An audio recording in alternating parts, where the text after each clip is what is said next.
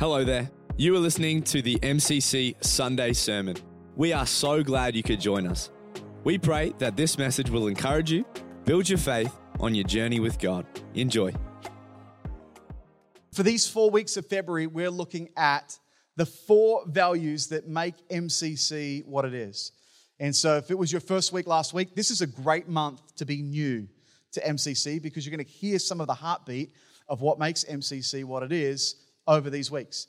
If this is your first time here, just stay for the next three weeks and then you'll be able to make a really informed decision. But we're looking at the, at the four values that make MCC what it is. This makes up the, the culture of who we are. And so we talked about last week the fact that, that every country has a culture.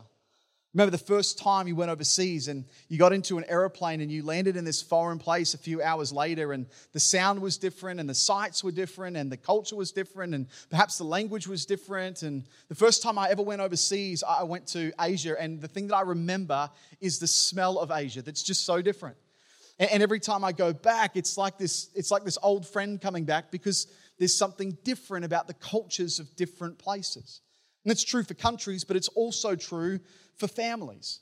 That, that, that for some families, it's like shoes can be worn anywhere in the house. And then for other people, they put like a little sign at the front of their house, like, please take your shoes off. That's just a cultural thing. For some families, you can put your feet on the coffee table, that's totally fine. For other families, if you even dared to hesitate putting your feet on the coffee table, like that would be sacrilegious, right? And, and so families have different cultures. The truth is, individuals have different cultures. And if you don't believe me, just remember that first year you got married and the clash of civilizations that happened between you and your spouse, right? That because people have their own culture as well. Culture is simply this culture is the way things happen around here.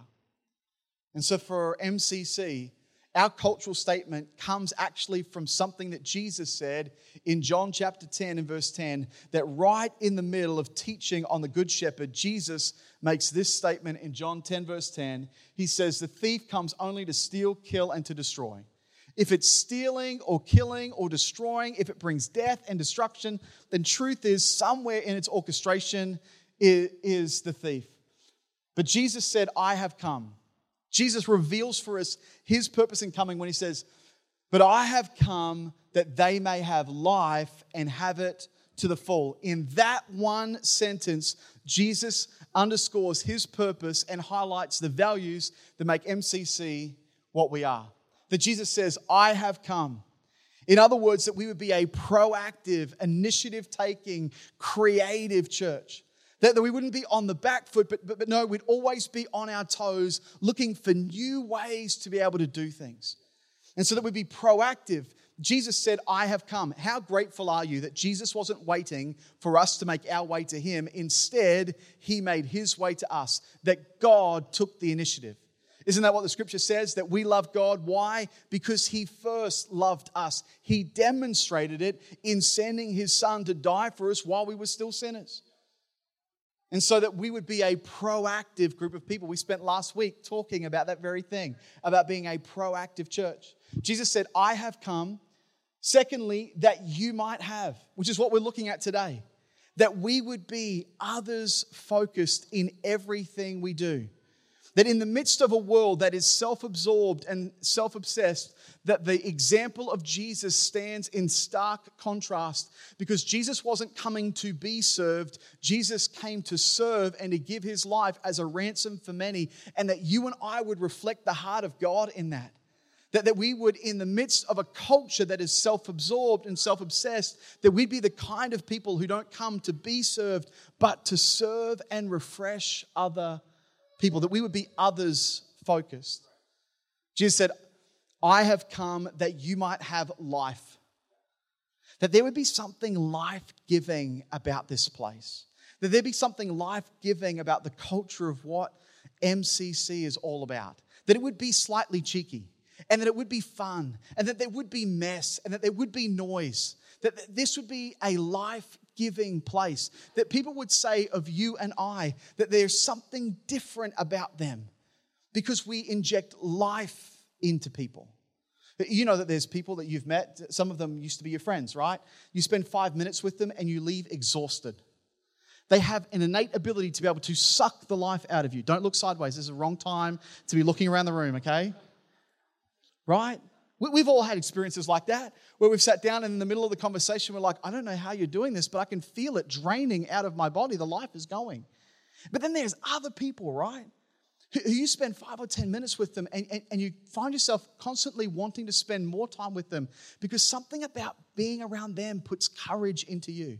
That there's something about being around them, just the, the, the way they see the world and, and the way they encourage and, and the way that they celebrate. It just it puts life into you. That we would be that kind of church.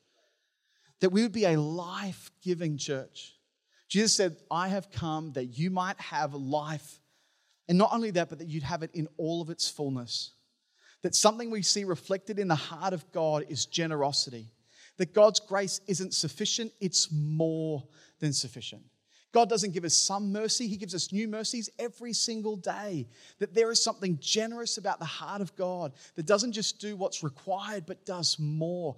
And I pray that that would be true of us as a church as well. That, that there would be a generous way in which we live, which isn't about money, it isn't even necessarily about time, it's about a way that you live your life. Jesus said, He said, if, if you're asked to go one mile, then go two, right?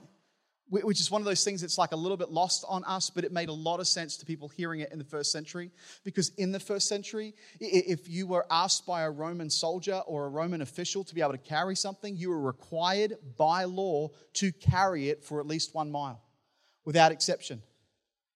But you were only required to carry, carry something and so Jesus says, do you know what? You know that a part of the culture is that if you're asked by somebody to carry something a mile, then, then don't just carry it one, carry it two. Why? Because for every step of that second mile, that Roman official is thinking, why are they doing that? They're not required to do it, they're not obligated to. Why are they doing that? That we would live in such a way that people would come into our lives and into our homes and into our families and say, well, why are you guys like that? Like, why are you so kind? And, and, and why are you generous? And, and, and, why that, that people would come even into the ministries that are happening in the center and say, But I just come to the gym and why are you being so kind to us? Why have you arranged meals because we've had a baby? And why would you do that? That that might actually lead people to another question that it's actually generosity more often than not that unlocks people's hearts because it's so different to the culture in which we live. And so that we would be a proactive, others focused, life giving, and generous church. So let me take a few minutes to talk to you about this one. What does it mean to be an others focused church? Jesus said, I have come that you might have. What does it mean to be an others focused church? Do you know, stitched into the DNA of this whole place is this desire to be others focused? That, that even for our founding pastors in Doug and Marty, they're whole, through the center, we might have the chance to be able to serve our community long before we have the chance to be able to talk to our community about what we believe. And so, stitched into our DNA is this idea of being others focused. But here's the truth a building can't do that. Only people can. On this journey, say this because this is really important and because some of you are new, right? And so if you've been on this journey for the last nine months, you would have heard this, but if you're new, you haven't heard it, right?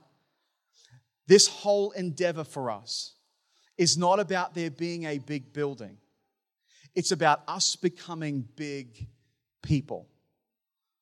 Because a building can't reach the community, only people can do that. A building can't create community. It can be a meeting point, but a building can't create community, only people can do that. A building can't serve people, only people can do that. And so this is not about a building, this is about people, right? And it's about us becoming those kind of people, those others focused, Jesus reflecting kind of people. The one of the exciting things at the moment is seeing programs begin to be established. And and through the center and throughout the week, and then things that are happening on Sundays, and some discovering Christianity classes that'll start in March in anticipation of people being baptized at Easter and Alpha commencing. And, and it's exciting seeing these programs begin to take shape, even in these early stages. But, but, but again, programs can't do this, only people can. That, that programs do not reach people, people reach people. Alpha might just be a vehicle, but it's the people involved in Alpha and those relationships and conversations that happen before and after and during and long after someone's finished doing Alpha. That's what really life change happens. And so programs don't reach people, programs don't disciple people. It's not the connect groups, it's the people leading those connect groups, the people involved in those connect groups. And so it's not about a building, it's about people. It's people, it's you and I that turns this from a recreational center into a center from which ministry takes place. And so, what does it mean to be an others focused church? It means at least these three things. Number one, it means to assume everybody is coming to the party. It means to assume that everyone is coming to the party. A number of years ago, in the church that I grew up in, in Townsville, my parents, who'd built their home in proximity to where the church was, and there's also a school attached, had completed an extension on our family home. And just before my 21st birthday, they'd sort of extended out a couple of rooms and then some bedrooms and stuff higher. And, and they'd completed that just before my 21st. And so we had for my 21st a couple of parties. And the last one of those was on a Sunday night for some of my friends. And there was about 40 people coming back after church on a Sunday night to my parents' house. And so we had planned for that, organized for that, given out invitations for that. But one of my best friends was probably the most outgoing, the most outgoing person in church. And we had had at that stage what really was a revival amongst university students in Townsville. And so um, Elise was sort of right at the very start of that, of all these uni graduates who'd all just started coming along to church and getting saved. And so he decided he'd just invite every person he could find after church on a Sunday night. And so on the Sunday night uh, of my 21st, about 120 people rocked up to my parents' house. They had catered for about 40. And so my mum is racing around, like ordering pizzas and getting this together. And the young adults pastor happened to be there and thought, this is actually a really good idea as like an after church venue. My parents' house was so close to the church, people could walk there or drive there quickly. And, and so my parents' home became like the second location of the church. Um, like almost like the church could have paid rates on my parents' house. That's how many events got hosted there. And so in the end, what happened was there were so many people who would come on these monthly young adults hangout nights to my parents' house that it was becoming a problem for the neighbors. My parents were in a, in a court of about 12 houses, and they're right at the end of the court. But you can imagine when you've got like between 100 and 160 people on any given Sunday night coming back to my parents' house, like the neighbors would get parked in. So we gave the responsibility to a guy called Jason. He was, he was affectionately known as Ranger Jason, had the most bright orange hair. And, um, and so we, we took a high vis vest from the church, gave him a lighting baton, and we said to him, All right, you need to instruct people that when they're coming, they need to park on the main road, not park in the street, park on the main road, and then walk down the street quietly to get to the party, um, as opposed to everyone parking in the street and then our neighbors can't get into their driveways. So that's what Jason did and we left him there. Jason was out on the main road, Bayswater Road, in a high vis vest on a Sunday night with a lighting baton, which we'd taken from church, and he's directing traffic. I'm standing at the front door of the house. And so, and so as people are walking down, there's faces that I recognized, and people are sort of walking in. And, and, and then after a while, I started noticing people walking down the street that just didn't, I, I didn't know them, which wasn't unusual. It, it, wasn't unusual to have people coming back to my parents' house who, who maybe it was their first time in church or I hadn't met them before or whatever. But, but these people weren't just people I didn't know. It was like there's like a 60 year old couple that were walking down. And then there's like a family with little kids who are walking down. I'm like, what's going on here? And then, and then as I'm meeting these people at the front door, I realize what's happening. Jason is standing on the middle of a busy road, one of the main roads in Townsville, directing every car to pull off and to park and then to walk down the street. And because he's in a high vis vest and he has a lighting baton, everybody thinks he's working for council.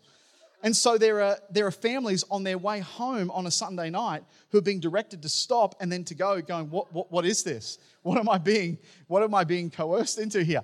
And, And what I love about that, we had to give Jason some more instructions because it wasn't self explanatory. But what I love about it is Jason's assumption was that every person driving on Bayswater Road on Sunday night was coming to the party. His assumption was that everybody was coming to this thing. And what does it mean to be an others focused church? Well, in part, what it means is to have the heart and the idea that just assumes every person is coming to the party. That there are people that you and I know who don't yet know Jesus as their Lord and Savior. The operative word being yet, they don't yet know Jesus as their Lord and Savior. That there are people that we've invited who've said no to coming along to church before. It's not that they're never going to come, it's just that they haven't come yet. That, there is this assumption that just everybody is coming to the party. Jesus tells this story in Luke chapter 14, which sounds a little bit the same. Jesus replied, John, uh, Luke chapter 14, verse 16, Jesus replied, A certain man was preparing a great banquet and invited many guests. At the time of the banquet, he sent his servants to tell those who'd been invited, Come, for everything is now ready. But they all alike began to make excuses. The first said, I've just bought a field, I must go and see it. Please excuse me. Another said, I've just bought five yoke of oxen I'm on my way to try them out. Please excuse me. Still another said, I've just got married, so I can't come. Verse 21 the servant came back and reported this to the master. And then the owner of the house became angry and ordered his servant, Go out quickly into the streets and alleys of the town and bring in the poor, the crippled, the blind, and the lame. Sir, the servant said, What you have ordered has been done, but there is still room. Then the master told his servant, Go out to the roads and the country lanes and compel them to come in so that my house will be full. What does it mean to be an others focused church? It means to assume that every person is coming to the party, that actually the desire of the master is that his house will be full. And so he says, Go out into all the likely places, but, but they're not even just the likely places, go to the unlikely places. In fact, go to the blind and the lame, go out into the country lanes and the roads and compel them to come in so that my house will be full. And so the invitation of the gospel went to everyone and anyone. It went to everyone and anyone, but they didn't all respond the same. And yet the invitation was the same for all. Because the overwhelming desire of the master was that no one would be left out. And so, for you and I, what does it mean to be an others focused church? It means to be the kind of church that assumes every person is coming to the party. Here's the second thing that it means it means that as a church, we do church in the living room. Where you do church is really important, right? I'm being figurative here, right? But, but if you imagine the church as a house, then then where you do church kind of says something about the kind of church that you are. Like, like for some churches, they're hosting church in the kitchen. Like everything about that church is about deep teaching.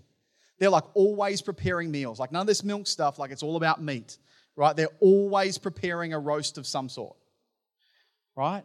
For some churches, that's where they do church. They do church in the kitchen. Everything's about deep teaching. For some churches, they're doing church in the bedroom. Everything is about intimacy with the Holy Spirit. They're being so intimate with the Holy Spirit that if a new person was to knock on the door, they wouldn't know. They're just lost in intimacy in the bedroom. And there's a place for that. For some people, they're doing church in the toilet. Their church is all about deliverance. They're always trying to get something out of you.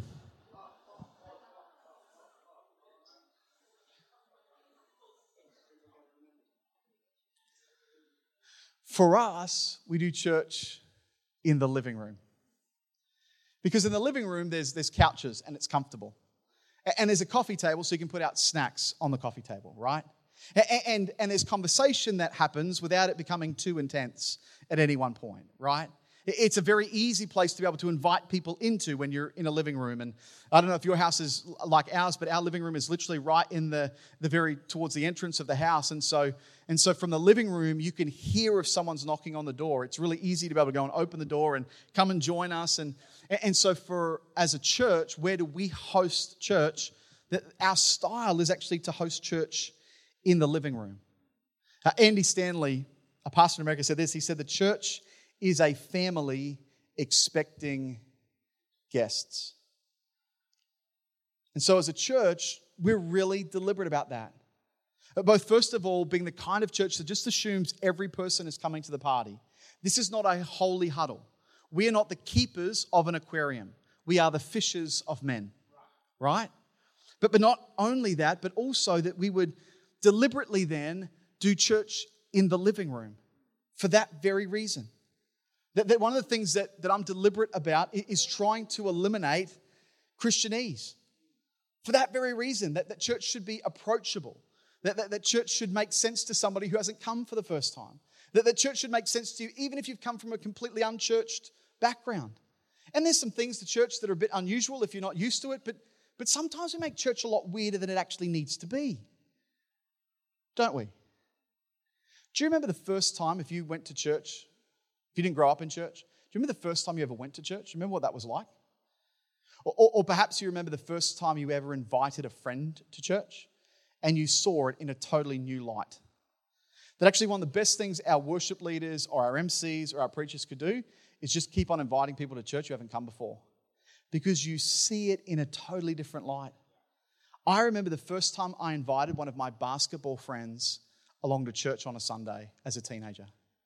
Because I went out on a limb to invite this guy along. He knew that I was involved in church, but he'd never been to church. Our trainings were always on Sunday mornings, and so I would generally stay for the service. And as soon as the service was finished, then race off to basketball. This friend came to church with me on that day, and I saw church in a totally new light. I realized that we make, sometimes make church a lot weirder than we need to. I heard things I'd never heard before. They'd been said before, I just hadn't heard them before. Just stuff from the platform that just, without explanation, didn't make a lot of sense. Like the worship leader kept on saying hallelujah. And I felt the need to be able to explain to my friend, what is that? Because if you're not from church, that, what are they actually saying? What's that about?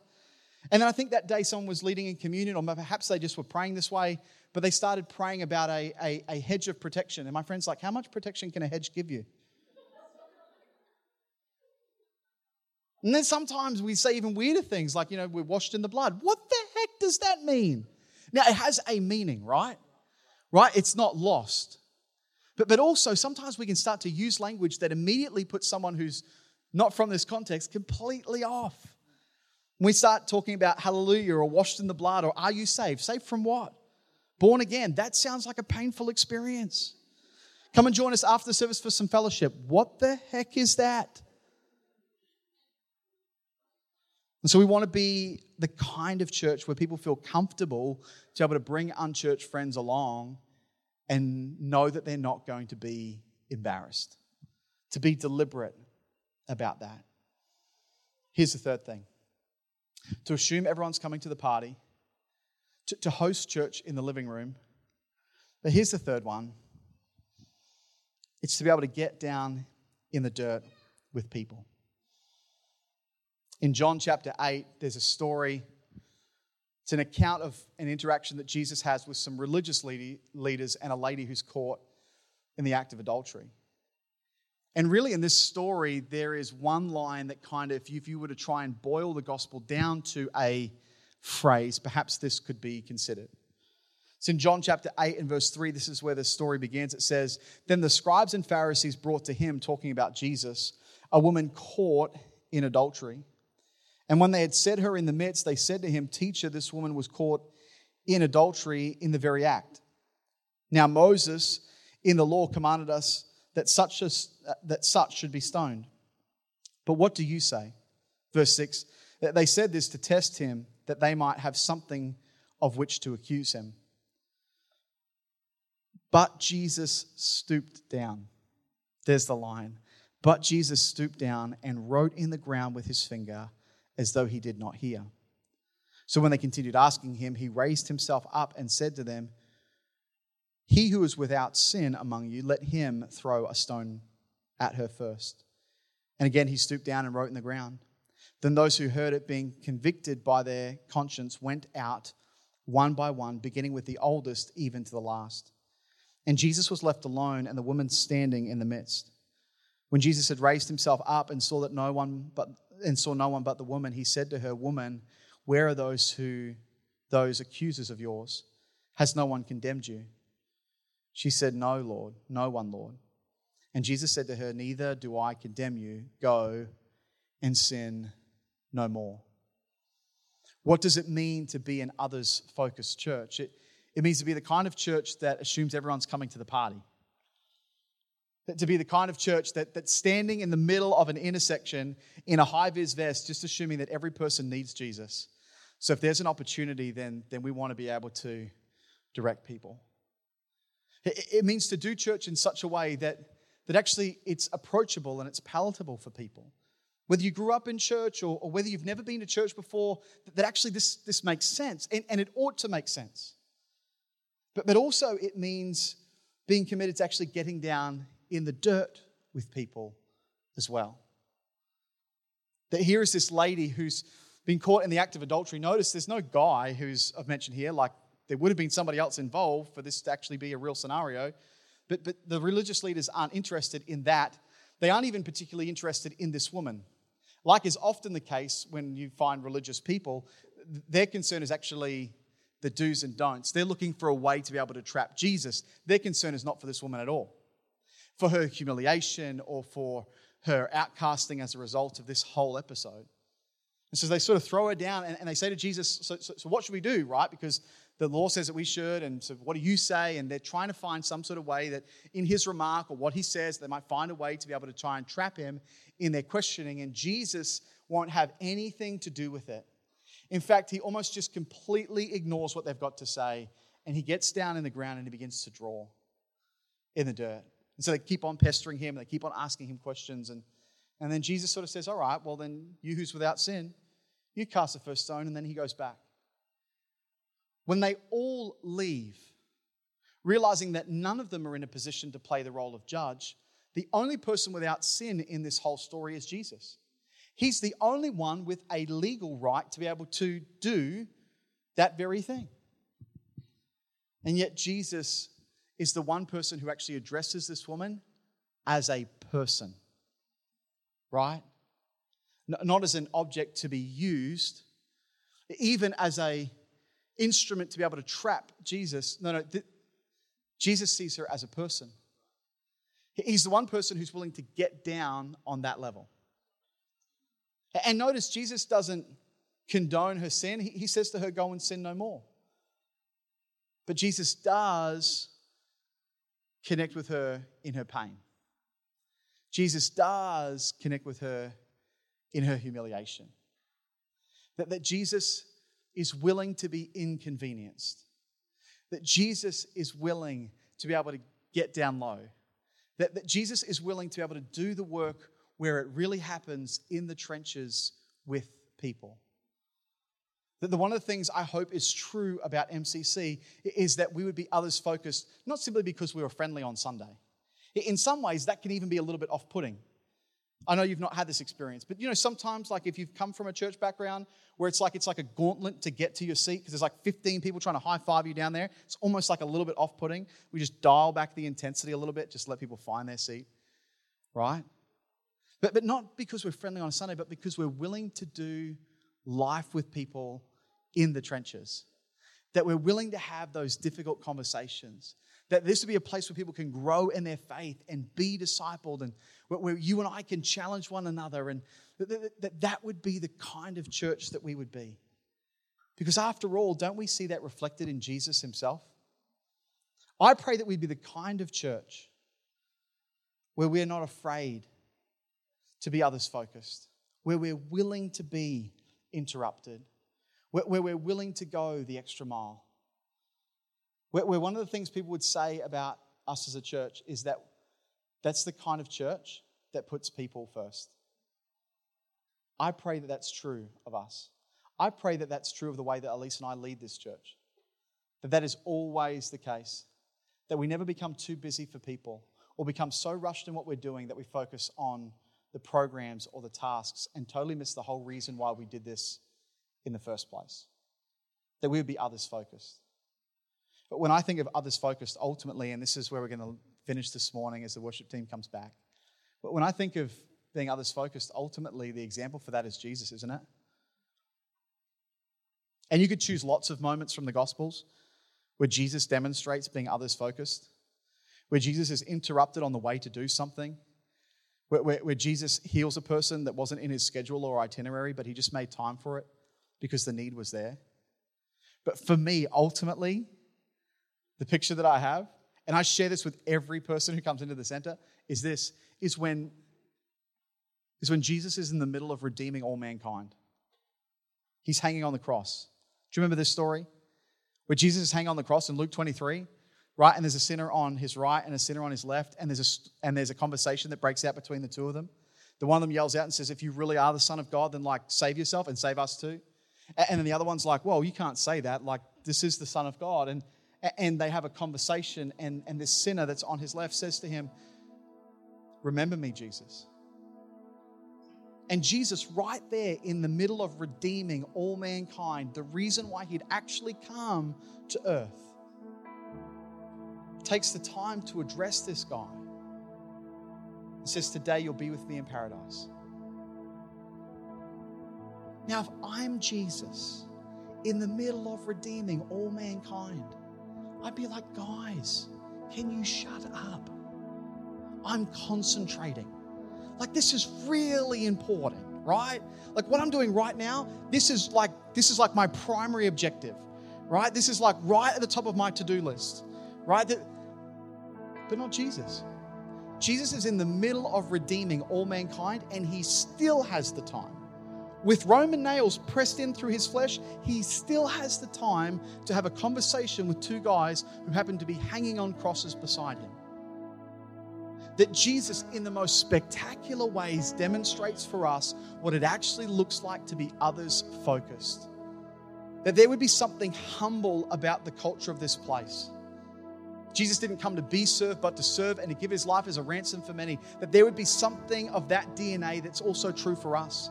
That that humility is not us thinking less of ourselves, it's actually just not thinking about ourselves at all. It's actually being focused and intentional about other people because there's a whole world full of people. Some of them are sitting in the row with us right now. And some of them have come along to church once or twice, but haven't come since. Some of them grew up in church and, and swore that they'd never go back to a church in a million years. There's a whole world full of people that needs to know that God loves them that it doesn't matter who they are or where they've been or what they've done, that He has a plan for their life, not to harm them, but to give them a hope and a future wilder than they could possibly imagine. And the amazing thing about God is that God chooses to use us in demonstrating and expressing that very thing to the world in which He's placed. That we would be in every way others focused. Would you stand to your feet this morning? as we pray.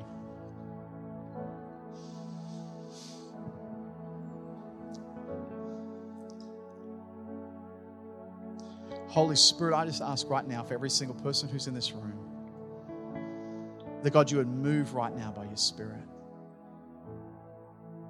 That God, you take some of what we've shared this morning and God, that you would impress it.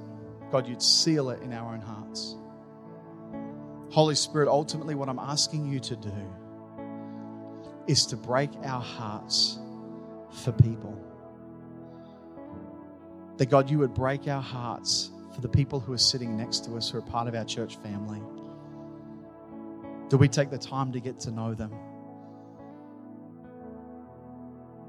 God, I pray that you break our hearts for the plight of people who don't yet know your grace and mercy the same way that we have. That, Lord, we wouldn't be able to see people the same.